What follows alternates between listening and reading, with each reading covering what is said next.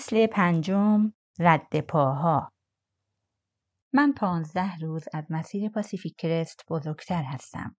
من در هفته سپتامبر 1968 متولد شدم و طراحی مسیر به طور رسمی توسط انجمنی در دوم اکتبر همان سال کامل شده. مسیر پیش از این در اشکال مختلفی وجود داشته. بخشهایی از آن در دهه 1930 در دوره‌ای که گروهی از مسافران و علاقمندان به طبیعت برای اولین مرتبه به ساختن مسیری از مکزیک به کانادا علاقه نشان دادند ساخته شده. ولی تا سال 1968 پاسیفیک کرست طراحی نشده بود و تا سال 1993 نیز هنوز کامل نبوده است. مسیر به طور رسمی تقریبا دو سال پیش از اولین صبحی که در میان درختهای جاشوایی که مرا زخمی کرده بودند بیدار شدم کامل شده بود. احساس نمی کردم که مسیر دو ساله است. حتی احساس نمی کردم که حدوداً همسن و سال من است. احساس می کردم که باستانی است. داناست. کاملا و عمیقا بی به من. سهرگاهان از خواب بیدار شدم ولی به مدت یک ساعت نمی توانستم خودم را جمع و جور کنم تا بلند شوم. در عوض درون چادرم دراز کشیده بودم و کتاب راهنما را میخواندم. هنوز خوابالود بودم. هرچند دوازده ساعتی می‌شد که خوابیده بودم یا دست کم این مدت را دراز کشیده بودم. در سراسر شب باد پیوسته بیدارم می‌کرد. با شدت به چادرم میکوبید. گاهی به اندازه شدتش زیاد بود که دیواری چادر به سرم برخورد می‌کرد. البته چند ساعت پیش از طلوع آفتاب باد آرام گرفت. ولی چیز دیگری مرا بیدار می کرد. سکوت. حقیقت انکار ناپذیری که من در چنین جایی تنهای تنها بودم. از چادرم بیرون خزیدم و به آهستگی ایستادم. ماهیچه های پاهایم به علت پیاده روی دیروز سفت شده بودند. پاهای برهنم زمین خاکی را احساس می کردند. هنوز گرسنم نبود. ولی خودم را وادار کردم تا صبحانه بخورم. دو قاشق غذاخوری پودر سویا که روی جعبهش نوشته بود بهتر از شیر داخل ظرفم ریختم. پیش از اضافه کردن گرانولا درون ظرف آب ریختم. طعمش برای من از شیر بهتر نبود یا بدتر. هیچ طعم خاصی نداشت. ظاهرا حس چشاییم از کار افتاده بود. به هر حال به گذاشتن قاشق در دهانم ادامه دادم. برای شروع یک روز طولانی به نیرو نیاز داشتم. آخرین جرعه های آبی را که در بطری مانده بود نوشیدم و به طرز ناشیانه ای از طریق قمقمم که آب از گوشه هایش سرازیر می شد دوباره پرش کردم. با توجه به گفته کتاب مسیر پاسیفیک رست جلد اول کالیفرنیا سیزده مایل از اولین منبع آب فاصله داشتم. منبع بلوط طلایی که علا رغم اینکه روز قبل در پیاده روی ضعیف عمل کرده بودم انتظار داشتم که تا پایان روز به منبع آب برسم. کولم را مانند روز قبل در موتل جمع جور کردم. همه چیز را درون کوله چپاندم و چپاندم تا اینکه دیگر جایی نماند. سپس باقی چیزها را با تناب بستم و به کوله نصب کردم. یک ساعتی طول کشید تا چادر را جمع کنم. مدت زیادی راه نرفته بودم که در مسیر درست در چند قدمی جایی که خوابیده بودم پایم روی یک تکه پشکل کوچک رفت به سیاهی غیر بود. امیدوار بودم که برای یک کایوت باشد یا نکند یک شیر کوهی بود. روی زمین دنبال رد پاها گشتم ولی چیزی ندیدم. اطرافم را بررسی کردم. هر لحظه آماده دیدن چهره قربسانی در میان درمنه ها و صخره ها بودم. شروع به پیاده روی کردم. احساسی را تجربه می کردم که روز قبل نداشتم. علا رقم احتمال وجود حیوانات وحشی با هر قدم محتاط بودنم کمتر می شد. و در زیر کوله پشتی احساس قدرت بیشتری می کردم. البته آن احساس در عرض پانزده دقیقه به محض رسیدن به سربالایی نفسگیر مسیر زیگزاگوار کوههای راکی فرو پاشید. با هر قدم بدنه کوله در پشت سرم جیر جیر می کرد. به علت وزن شدیدش تحت فشار بود. بالای کمر و شانه هایم دچار گره های سفت و گرم ازولانی شده بودند. گهگاهی توقف می کردم و خم می شدم و دستهایم را روی زانوهایم می گذاشتم تا برای لحظاتی شانه هایم استراحت کنند. وقتی ظهر فرا رسید در ارتفاع 6000 پایی بودم و هوا سرد شده بود. به طور ناگهانی خورشید داشت در پشت ابرها ناپدید می‌شد. روز قبل در بیابان هوا گرم بود اما حالا به محض خوردن نهارم که یک شکلات و زردآلوی خوش شده بود به شدت میلرزیدم. تیشرت ضد عرقم در قسمت کمر یخ کرده بود. کاپشن پشمیم را از کیسه لباسهایم بیرون آوردم و به تن کردم. پس از آن روی سایبانم دراز کشیدم تا دقایقی استراحت کنم. بدون آنکه متوجه شوم خوابم برد. با بارش قطره های باران روی صورتم از خواب پریدم. به ساعتم نگاه کردم. تقریبا به مدت دو ساعت خوابیده بودم. هیچ خوابی ندیده بودم. اصلا نفهمیدم چگونه خوابم برد. گویی فردی به پشت سرم آمده بود و ناقافل با یک سنگ به من ضربه زده بود. وقتی ایستادم دیدم که مه اطرافم را احاطه کرده و نمی‌توانم چند قدم آن طرفترم را ببینم. کولم را محکم کردم و در نم نم باران به پیاده رویم ادامه دادم. گرچه با هر قدم احساس می کردم که دارم بدنم را درون آبی عمیق به جلو هل می دهم. لباس و شلوارکم را تکان دادم تا از خیسی کمر و پهلوها و شانه هایم که به کوله هم چسبیده بودند بکاهم. ولی فقط باعث شد که بدتر شود. به راه رفتن ادامه دادم تا اینکه در اواخر بعد از ظهر و اوایل شب دیگر نتوانستم چیزی جلوی پایم را ببینم. به راه رفتن ادامه دادم تا اینکه در اواخر بعد از ظهر و اوایل شب دیگر نمی توانستم چیزی جز جلوی پایم را ببینم. دیگر مثل روز قبل به مارها فکر نمی کردم. دیگر فکر نمی کردم که دارم در مسیر پاسیفیک کرست پیاده روی می کنم. دیگر فکر نمی کردم که خودم را توی چه دردسری انداختم. فقط به حرکت کردن فکر می کردم. ذهنم مانند یک گلدان کریستالی بود که فقط یک هدف داشت. بدنم برخلافش بود. کیسه ای از شیشه های شکسته. با هر حرکت بدنم درد می گرفت. قدمهایم را می شمردم تا به درد فکر نکنم. در ذهنم آرام تا صد می شمردم و دوباره از یک شروع می کردم. دستبندی کردن اعداد باعث می شد تا پیاده روی کمی تحمل پذیر شود. انگار فقط مجبور بودم که تا پایان هر صد شمارش پیاده روی کنم. همانطور که بالا می رفتم متوجه شدم که نمی‌دانم دارم از یک کوه بالا می روم یا که مجموعه ای از آنها چسبیده در کنار هم. در اطراف کوه ها بزرگ نشده بودم. در گذشته از میان چند کوه راه رفته بودم. ولی فقط در پیاده روی های تفریحی روزمره هم. در ابتدا به نظر می رسید که چیزی بیشتر از تپه های خیلی بزرگ نباشند. ولی این گونه نبودند. حالا متوجه شدم که آنها پیچیده و چند لایه هستند. نامشخص و قیاس ناپذیر با چیزهای دیگر. هر مرتبه که به جایی می رسیدم و فکر می کردم که به قله کوه رسیده یا به مجموعه ای از آنها چسبیده در کنار هم اشتباه می کردم. هنوز هم برای بالا رفتن کوه وجود داشت. حتی اگر در ابتدا به شیبی کوچک و به شدت عمیق می رسیدم. بنابراین آنقدر بالا رفتم تا به قله واقعی برسم. می‌دانستم که نزدیکش هستم زیرا برف را می دیدم. نه روی زمین بلکه در آسمان.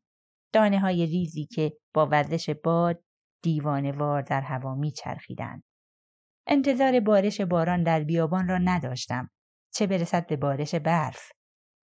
در جایی که بزرگ شده بودم همانطور که کوهی وجود نداشت بیابانی نیز وجود نداشت و برخلاف پیاده روهای تفریحی در چند عدد از آنها به راستی نمی‌دانستم بیابان چگونه است.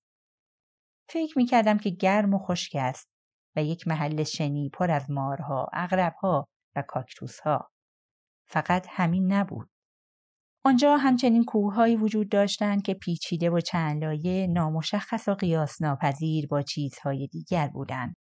در دومین روز پیاده رویم متوجه شده بودم که شیوه زندگی جدیدم با هیچ چیز دیگری قابل مقایسه نیست. به طور کامل در منطقی جدید بودم. اینکه چه کوه و چه بیابانی بود تنها چیزهایی نبودند که انتظارشان را داشتم. هیچگاه تصور نمی کردم که دنبالچه و پهلوها و کتفهایم زخم شوند. با توجه به محاسباتم که بر طبق توصیف های کتاب راهنما بود انتظار نداشتم تا الان با استراحت هایی که داشتم به طور میانگین در هر ساعت کمتر از یک مایل حرکت کنم. وقتی که پیاده رویم چیزی به جز یک تصمیم نبود قصد داشتم که به طور متوسط چهارده مایل در روز پیاده روی کنم. هرچند که فکر می کردم اغلب روزها بیشتر از اینها پیاده روی کنم. زیرا با احتساب روزهای استراحتم پس از هر یکی یا دو هفته پیاده روی که قرار بود هیچ پیاده روی نکنم آنطور تخمین زده بودم.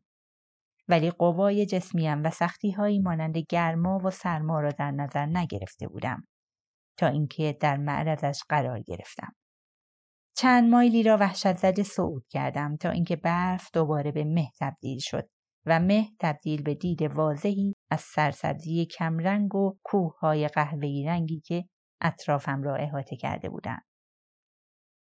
همانطور که راه می‌رفتم تنها صدایی که شنیده می‌شد صدای برخورد چکمه هایم با زمین و سر و صدای کوله پشتیم بود که کم کم داشت دیوانه می کرد. توقف کردم و کولم را از دوشم برداشتم و مرتوب کننده لب را که فکر می کردم سر و صدا از آن است از بدنه کوله جدا کردم تا شاید مقداری از سر و صدای کوله بکاهد. ولی وقتی دوباره شروع به راه رفتن کردم دیدم که تغییری نکرده است. با صدای بلند چند کلمه گفتم تا حواسم را پرت کنم. از وقتی با مردهایی که مرا رسانده بودند خداحافظی کرده بودم کمی بیش از چهل و هشت ساعت گذشته بود. ولی احساس می کردم که یک هفته گذشته است و صدایم برایم غریبه بود. احساس می کردم که به زودی با مسافر دیگری برخورد خواهم کرد. متعجب شده بودم که هنوز فردی را ندیدم هرچند که یک ساعت بعد وقتی ناگهان احساس کردم به چیزی نیاز دارم که در ذهنم به آن استفاده از دستشویی می گفتم متوجه شدم تنها بودنم به نفعم است. گرچه در آنجا استفاده از دستشویی به معنای آن بود که روی زمین چون باطمه بزنی و در گودالی که خودت درست کرده بودی مدفوع کنی. به همین دلیل بود که من بیلچه ضد زنگی را که در جلد سیاه بود و رویش نوشته شده بود خودت حفرش کن درون کوله با خودم آورده بودم. دوست نداشتم با آن حفاری کنم ولی به هر حال از ملزومات کوله گردی بود و چاره ای جز این نداشتم. به راه رفتن ادامه دادم تا اینکه جایی را یافتم که به نظر می رسید منطقه مناسبی است. پولم را از دوشم برداشتم بیلچه را از درون جلدش بیرون آوردم و به پشت یک بوته مریم گلی رفتم تا گودالی حف کنم. زمین سنگی و خاکستری رنگ بود و محکم به نظر می رسید. حفاری کردن در چنین زمینی شبیه به کوشیدن برای سوراخ کردن گرانیت کانتر آشپزخانه است. فقط یک مت برقی می توانست از پسش بر بیاید یا یک مرد. دیوانوار با سر بیلچه به خاک ضربه زدم تا جایی که دیگر احساس کردم مچ دستم در حال شکستن است. بیهوده زمین را میکندم و میکندم. عرق سرد روی بدنم می درخشید. مجبور شدم که دست بردارم.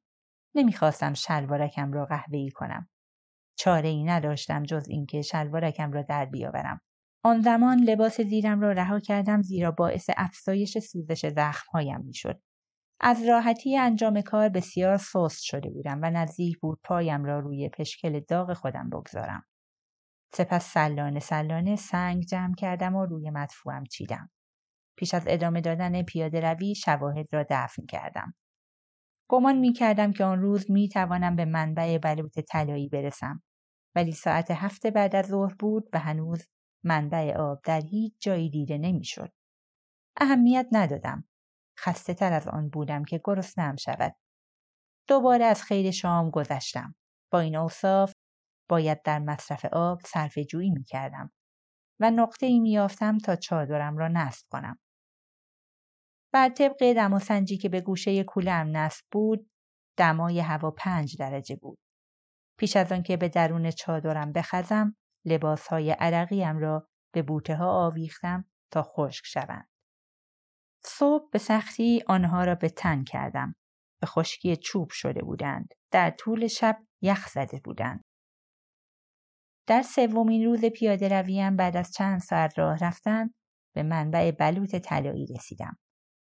دیدن حوزچه مربع شکل بتونیش باعث شد روحم تازه شود. نه فقط به خاطر آن که در آنجا آب وجود داشت بلکه کاملا واضح بود که ساخته دست بشر است. دستهایم را درون آب گذاشتم تا حشراتی را که روی سطح آب قرار داشتند دور کنم. دستگاه تصفیه آبم را بیرون آوردم و لوله آن را درون آب گذاشتم. و به همان روشی که درون سینک آشپزخانهام در مینیاپولیس تمرین کرده بودم شروع به کشیدن آب کردم. از آنچه که به یاد می آوردم سختتر بود.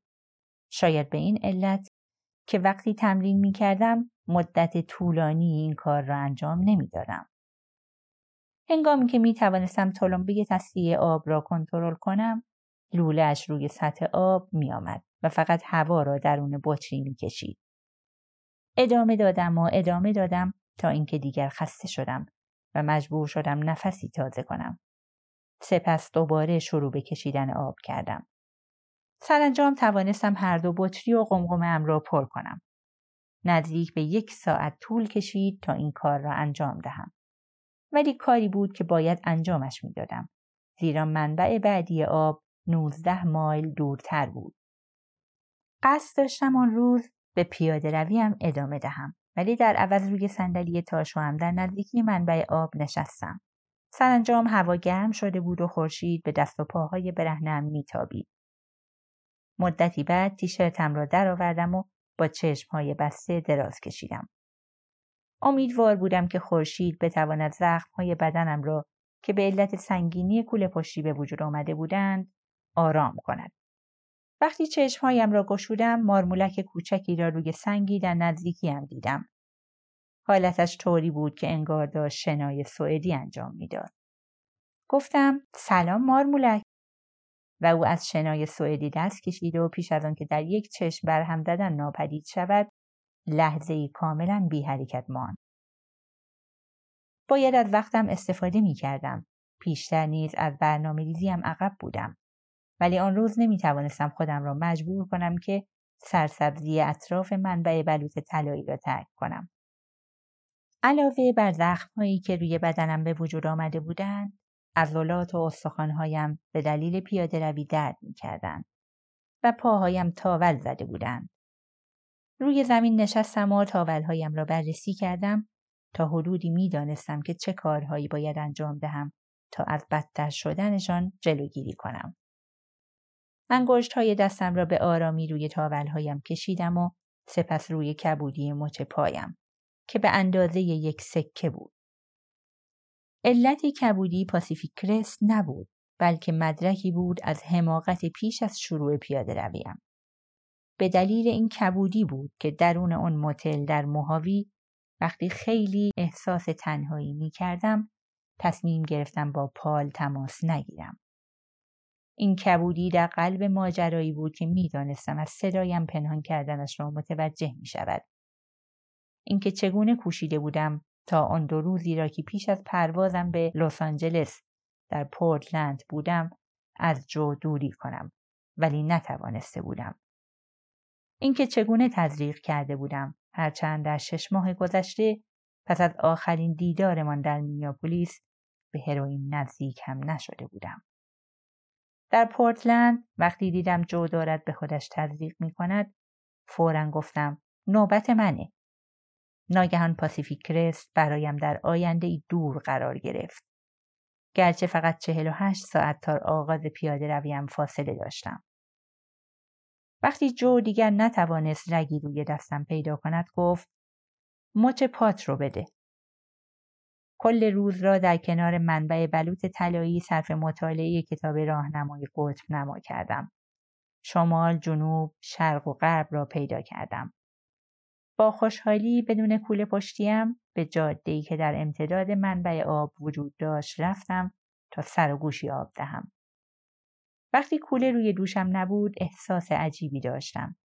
حتی درد عضلات پاهایم کمتر شده بود.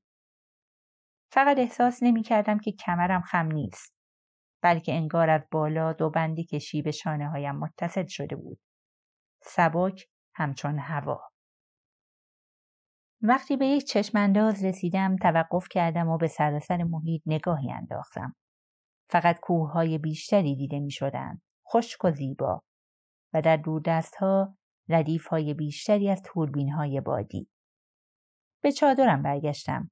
اجاق گاز مسافرتیم را بیرون آوردم و کوشیدم تا برای اولین مرتبه غذایی گرم بخورم ولی نمی توانستم اش را تنظیم کنم. دفترچه راهنمایش را بیرون آوردم و بخش مربوط به مشکلات را مطالعه کردم. متوجه شدم که آن را با بنزین اشتباه پر کردم. به جای بنزین سفیدی که با اجاق گاز مطابقت داشت، از بنزین بدون سرب استفاده کرده بودم و حالا مولدش مسدود شده بود. به علت تقلاهایم دود بدنش را سیاه کرده بود. به هر حال خیلی گرسنه نبودم. بیشتر دستهایم بیهست شده بودند و سوزن سوزن می شدند. یک مشت تن ماهی خشک خوردم و ساعت پونزده و شش دقیقه بود که خوابیدم. پیش از آنکه روز چهارم را آغاز کنم به زخمهایم رسیدگی کردم. یکی از کارکنان فروشگاه RAI تشویقم کرده بود تا یک بسته پوست مصنوعی بخرم. برچسب های ژل مانند که سوختگی ها را درمان می کنند و همچنین برای درمان تاول بسیار خوب هستند. همه قسمت هایی را که زخم و قرمز شده یا تاول زده بود را با برچسب پوشاندم. نوک انگشت ها و پاشنه پاها، استخوان های لگن و کتفا و پایین کمرم. وقتی کارم تمام شد، جوراب هایم را پیش از بپا کردن تکان دادم. تقلا کردم تا نرمشان کنم. دو جفت جوراب داشتم ولی هر دوی آنها به علت خاک و خل و عرق خوش شده سفت شده بودند. به نظر می رسید که از مقوا ساخته شده تا پارچه. گرچه هر چند ساعت تعویزشان می کردم. یک جفت را پایم می کردم در حالی که جفت دیگر از تنابی که به کوله بسته بود آویزان بود.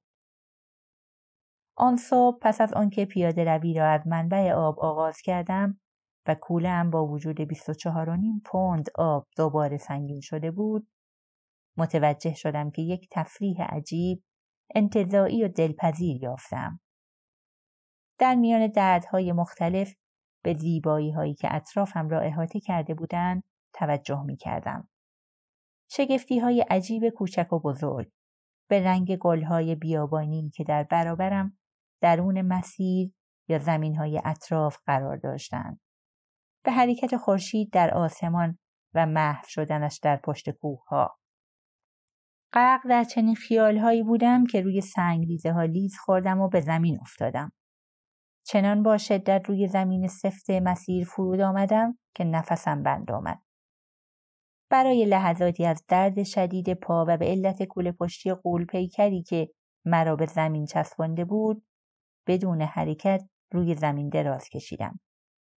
وقتی از زیر کوله بیرون خزیدم و زخمهایم را بررسی کردم روی ساق پایم زخمی را دیدم که خون فراوانی از آن تراوش می کند. زخمی به اندازه یک مشت. مقدار کمی آب روی زخمم ریختم و به بهترین نه خاک و خور را با دستهایم از رویش پاک کردم.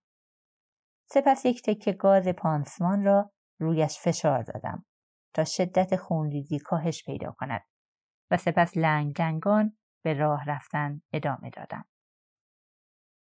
باقی بعد از ظهر پیوسته چهار چشمی جلوی پایم را نگاه می کردم تا مبادا دوباره لیز بخورم و بیفتم.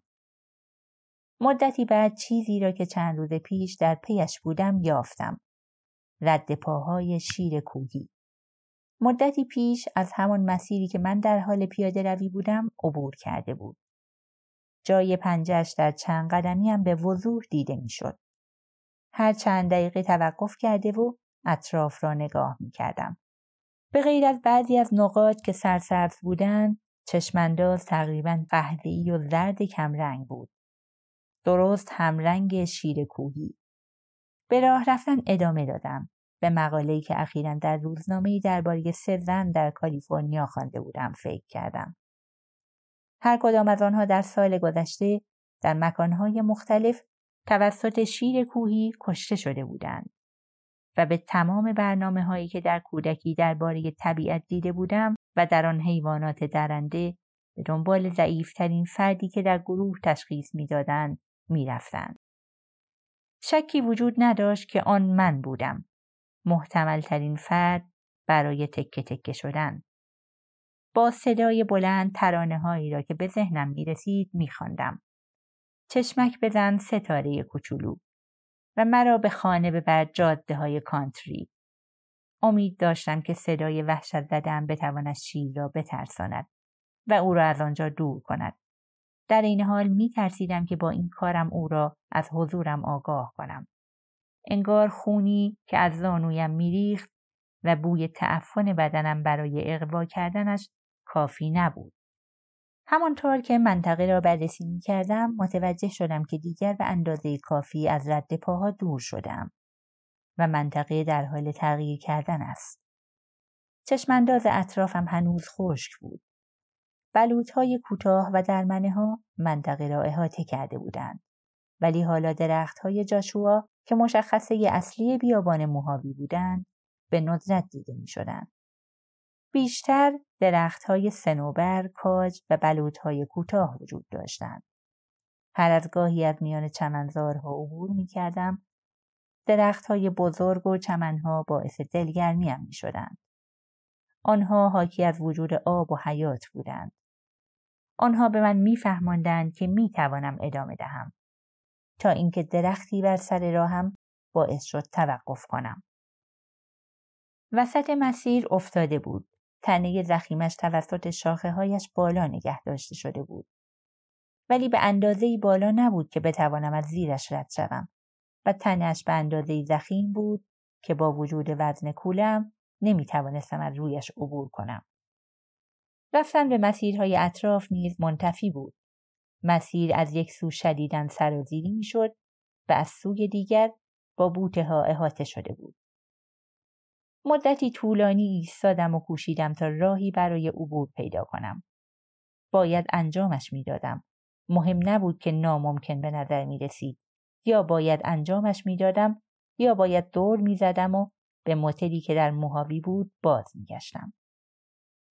فکر کردن به اتاق کوچک هجده دلاری با آتش عمیق سوگواری باعث شد که خونم به جوش بیاید. از درخت دور شدم. کولم را از دوشم برداشتم.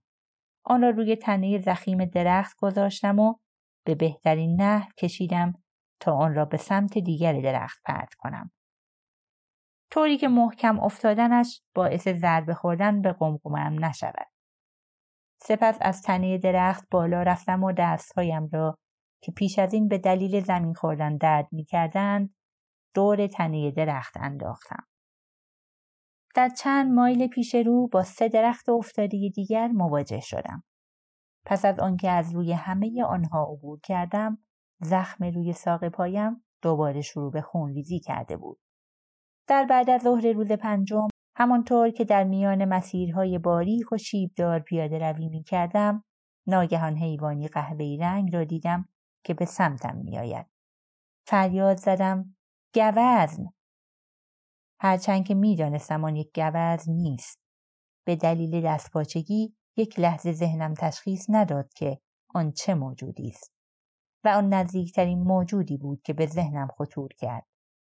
در حالی که به من نزدیک می‌شد با صدای بلندتری فریاد زدم گوزن به طرف درخت های مانزانیتا و بلوط هایی که در حاشیه مسیر بود رفتم و تا جایی که می توانستم با وجود وزن کوله پشتیم که مانعم می شد خودم را به بهترین نحو میان شاخه های تیزشان پنهان کردم. وقتی پنهان شدم آن حیوان نزدیک شد و متوجه شدم که قرار است گیر یک گاو نر شاخ بلند تگزاسی بیفتم. در حالی که با صدای بلندتر فریاد می‌زدم. گوزن! دستم را به طرف تناب زردی بردم که به کولم بسته بودم و پرصداترین سوت جهان را نگه داشته بود. پیدایش کردم آن را میان لبهایم گذاشتم. چشمهایم را بستم و با تمام وجود درونش فوت کردم.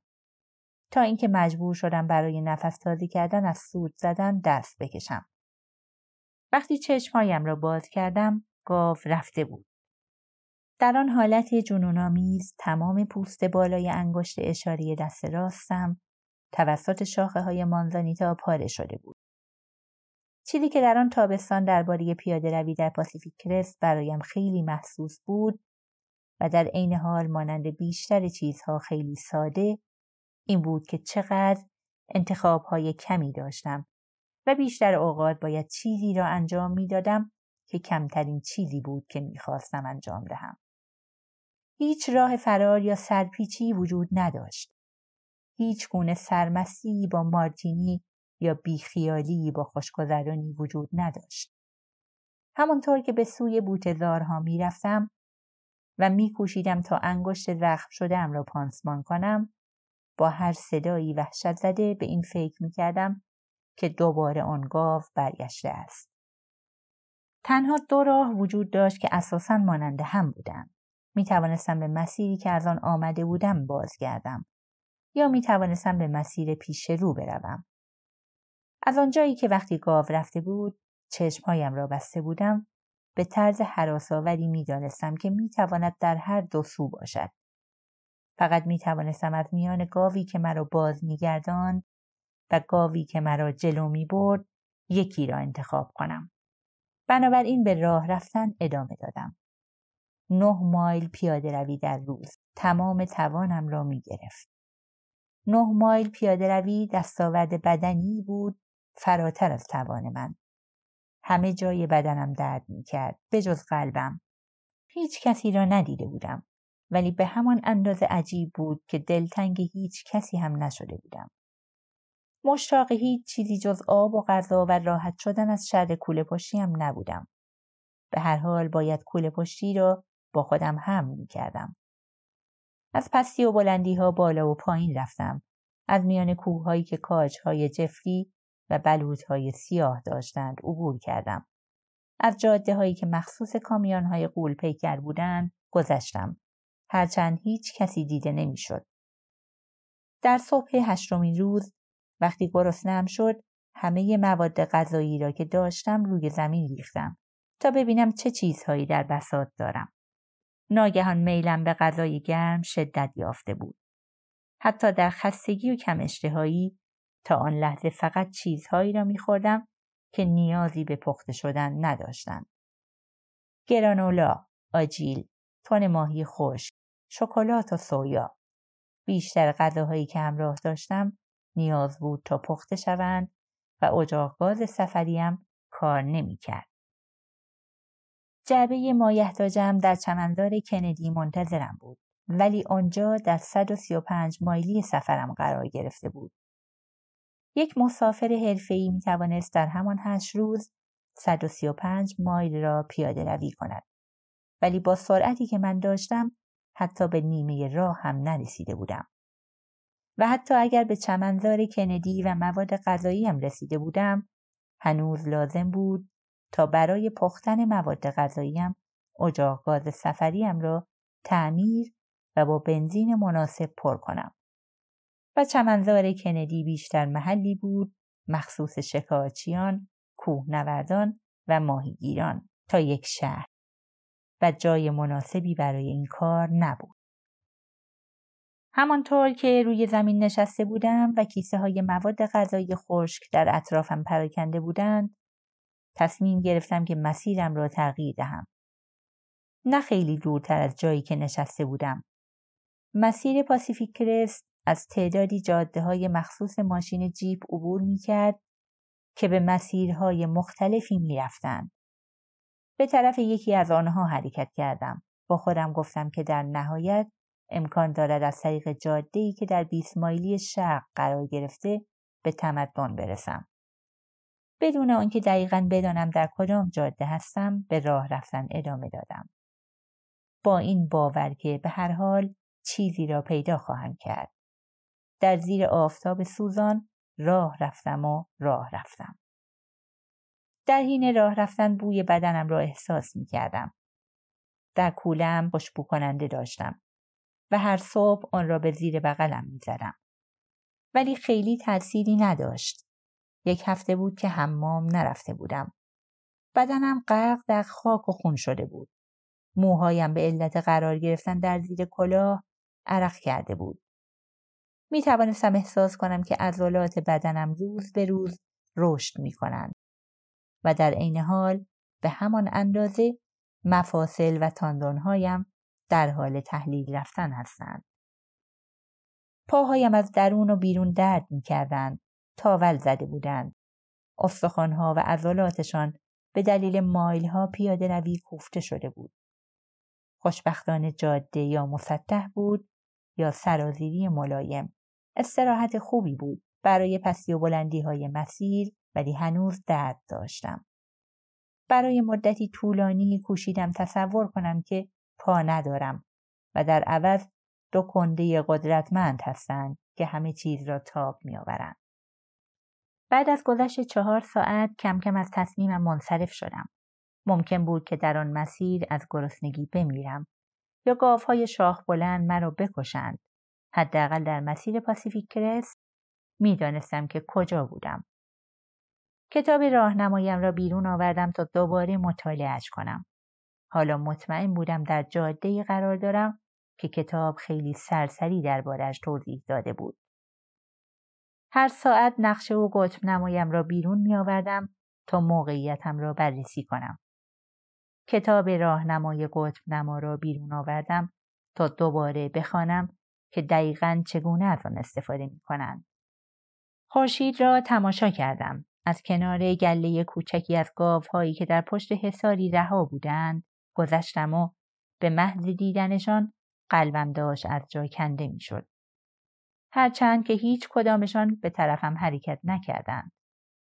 فقط هنگامی که با صدای آرام سرود گاو گاو گاو را زمزمه می کردم از خوردن دست کشیدند تا سرشان را بلند کنند و عبور کردنم را تماشا.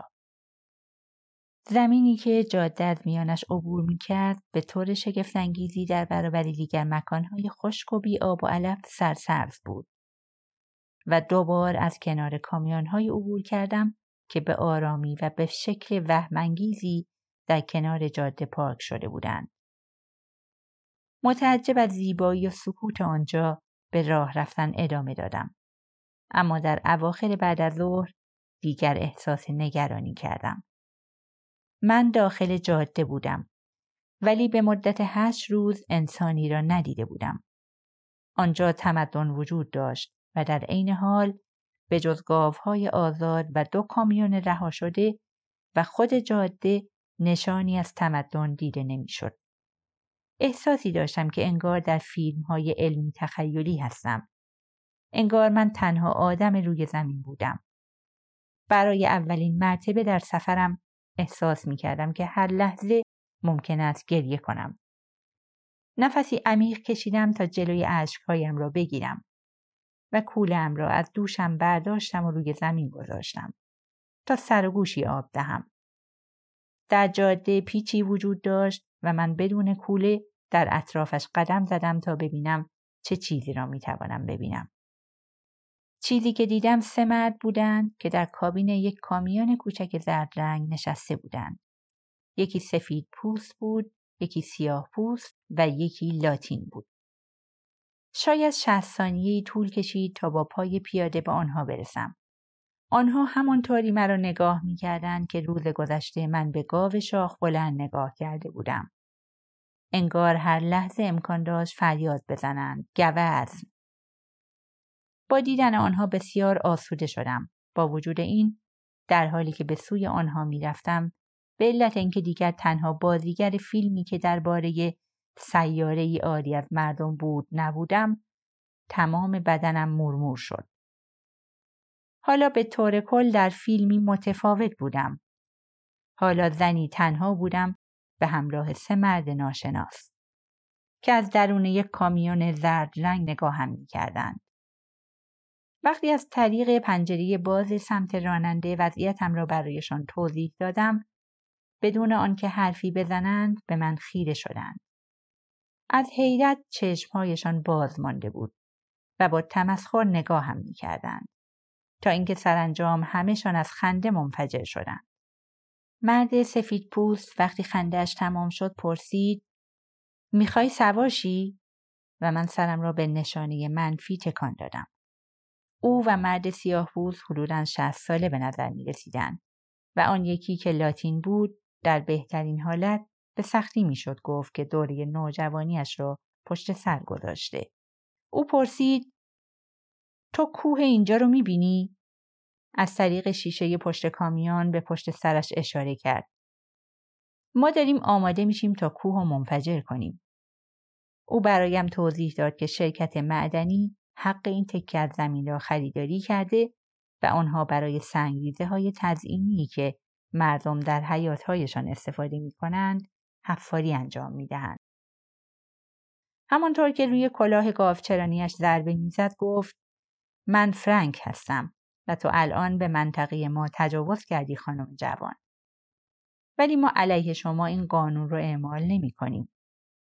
نگاه هم کرد و چشمکی زد. ما فقط معدنچی هستیم. صاحب زمین نیستیم وگرنه باید بهت شلیک می‌کردیم. دوباره خنده ای سردادا سپس به پسر لاتینی که در وسط نشسته بود اشاره کرد و گفت که اسمش کارلوس است. مرد سیاه بود که کنار پنجره بغل راننده نشسته بود گفت من والتر هستم. آنها اولین افرادی بودند که از وقتی آن دو مرد با ون کوچکشان یک هفته قبل مرا کنار جاده پیاده کرده بودند می‌دیدم. وقتی صحبت می کردم صدایم برایم خندهدار به نظر می رسید. بلندتر و تندتر از چیزی که به یاد داشتم. انگار کاملا تحت کنترلم نبود. انگار هر واژه پرنده کوچک بود که سراسیمه پرواز می کرد. آنها گفتند که در پشت کامیون سوار شوم و با ماشین کمی جلو برویم تا کولم را بردارم. فرانک توقف کرد و همه پیاده شدیم.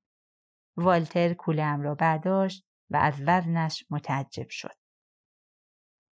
در حالی که کوله را با تقلا به درون کامیون میگذاشت گفت من کره بودم و ما اونجا هیچ وقت بسته به این سنگینی هم نکرده بودیم. یا شاید فقط یه بار اونم به عنوان تنبیه. به سرعت بدون آنکه خیلی زحمت بکشم قرار بران شد که به خانه فرنگ بروم. جایی که همسرش می توانست به من شام بدهد و می توانستم حمام بروم و در تخت خواب بخوابم. و صبح فرانک می توانست مرا به جایی ببرد تا اجاق گاز سفریم را تعمیر کنم. فرانک پرسید حالا میشه همه چی رو دوباره برام توضیح بدی؟ و هر ستاشان با حیرت و دقتی بسیار به صحبتهایم گوش دادند. آنها تقریبا در 20 مایلی پاسیفیک کرست زندگی می‌کردند ولی هیچ یک از آنها تا به حال دربارش نشنیده بودند. هیچ کدامشان نمی توانستند درک کنند که یک زن به تنهایی پیاده روی کند. فرانک و والتر با خوشحالی القاب مهربانانه بسیاری را به من نسبت دادند. مدتی بعد کارلوس گفت فکر می کنم که جالب باشه. او به من گفت که هجده سالش است و می‌خواهد به ارتش بپیوندد. گفتم شاید باید به جای رفتن به ارتش این کار رو انجام بدی. او گفت نه. مردها سوار کامیون شدند و من برای مدتی به تنهایی در پشت کامیون نشستم. تا اینکه به جایی رسیدیم که والتر کامیون را پارک کرد. او و کارلوس پیاده شدند و من با فرانک که یک ساعت دیگر کار داشت تنها ماندم. داخل کابین کامیون زرد نشسته بودم و به فرانک که با تراکتورش عقب و جلو می‌رفت و سطح جاده را مرتب می‌کرد نگاه می‌کردم. هر مرتبه که عبور می‌کرد برایم دستی تکان می‌داد و هر مرتبه که دور می‌شد مخفیانه کامیونش را جستجو می‌کردم. درون داشبورد یک بطری نقره رنگ ویسکی وجود داشت. مقداری کمی از آن نوشیدم و به سرعت آن را سر جایش گذاشتم. لبهایم میسوخت. دستم را زیر صندلی بردم و یک کیف سیاه رنگ باریک را بیرون آوردم و کیف را باز کردم و تفنگی هم رنگ بطری ویسکی دیدم و کیف را بستم و زیر صندلی قرار دادم. کلیدهای کامیون از استارت ماشین آویزان بودند. به این فکر کردم که اگر کامیون را روشن کنم و بروم چه می شود؟ چکمه هایم را درآوردم و پاهایم را مشتمال دادم. کبودی کوچکی که به علت مصرف هروئین به وجود آمده بود هنوز روی مچ پایم وجود داشت. ولی حالا رنگش زرد شده بود. با انگشت هایم رویش دست کشیدم. هنوز هم برجستگیش قابل لمس بود. از حماقتم متعجب شدم و سپس جوراب هایم را به پا کردم تا دیگران را نبینم. وقتی کار فرنگ تمام شد سوار کامیون شد و کنارم نشست. پرسید تو چه جور زنی هستی؟ پرسیدم چه جور زنی؟ برای لحظاتی چشمهایمان به یکدیگر قفل شدند و سپس به سمت دیگر نگاه کردم. شبیه جین هستی. جینی که تو داستان تارزان بود میگم.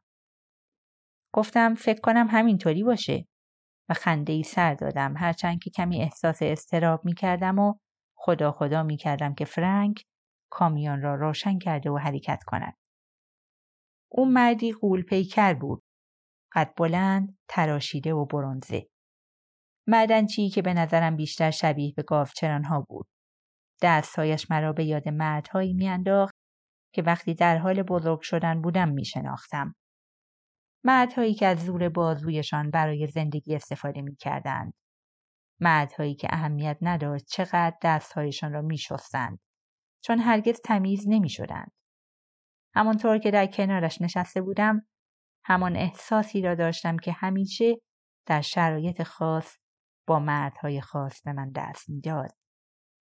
اینکه هیچ اتفاقی ممکن نیست رخ دهد. اینکه او سرش به کار خودش است. معدبانه و مهربانانه. یا اینکه می توانست مرا به آغوش بکشد و در چشم برهم زدنی اوضاع را تغییر دهد. با فرانک در کامیونش دستهایش را نگاه کردم. دستهایش جذاب بودند. هر کدام از سلول های بدنم اختار می دادند. هرچند ظاهرا احساس آرامشی داشتم که انگار تازه از یک چرت بیدار شدم.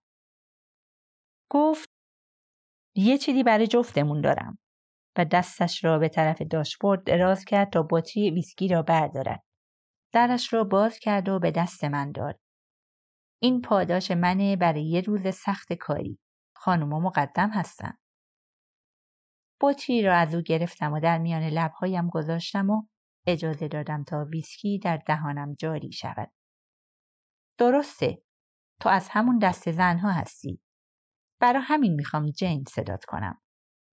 بطری را از من گرفت و مقدار زیادی از آن را سر. بی اختیار از خودم دروغ ساختم. می‌دونین من اینجا کاملا تنها نیستم. شوهرم اسمش پال هست و من را همراهی می‌کنه. اون از چمنزار کندی شروع کرده. اونجا رو می‌شناسین؟ ما می‌خواستیم که هر کدوم به تنهایی پیاده روی رو تجربه کنیم. برا همین اون از جنوب پیاده روی رو شروع کرده و من از شمال. در مرکز به هم می‌رسیم و بقیه تابستون رو با هم هستیم. فرانک سرش را به نشانه تایید تکان داد و جرعه دیگر از بطری نوشید. خب پس اون از تو هم خلوچلتره. پس از مدتی فکر کردن گفت اینکه یه زن انقدر خلوچل باشه و کاری رو که داری می‌کنی انجام بده یه موضوعه موضوع دیگه اینه که یه مرد به زنش اجازه بده که این کار رو انجام بده. گفتم آره با اعتماد به نفسی که انگار با اون موافقم و می‌خواهم به خودم بقبولانم که پال هر لحظه دارد به من نزدیکتر می شود. گفتم به هر حال ما چند روز دیگه به هم ملحق میشیم. انگار در واقعیت دو ماه پیش در روزی برفی در ماه آوریل برگه طلاق را امضا نکرده بودم. انگار او داشت به سراغم می آمد. یا انگار اگر هیچگاه به وسط مسیر نمی رسیدم متوجه می شد. انگار در عرض چند روز متوجه ناپدید شدنم می شد. ولی خلافش حقیقت داشت.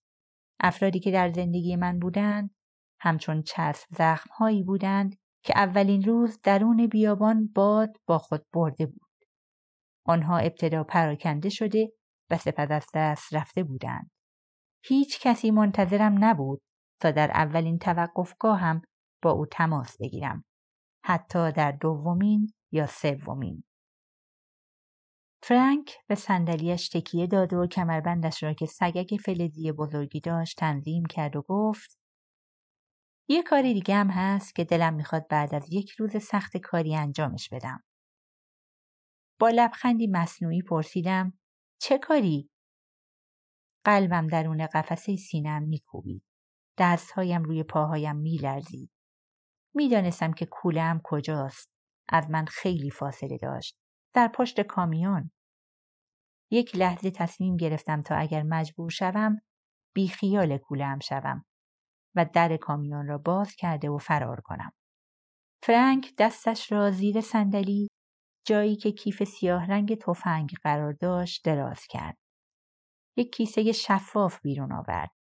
درونش شیرین بیانهای تناب شکل دراز قرمز رنگی وجود داشت.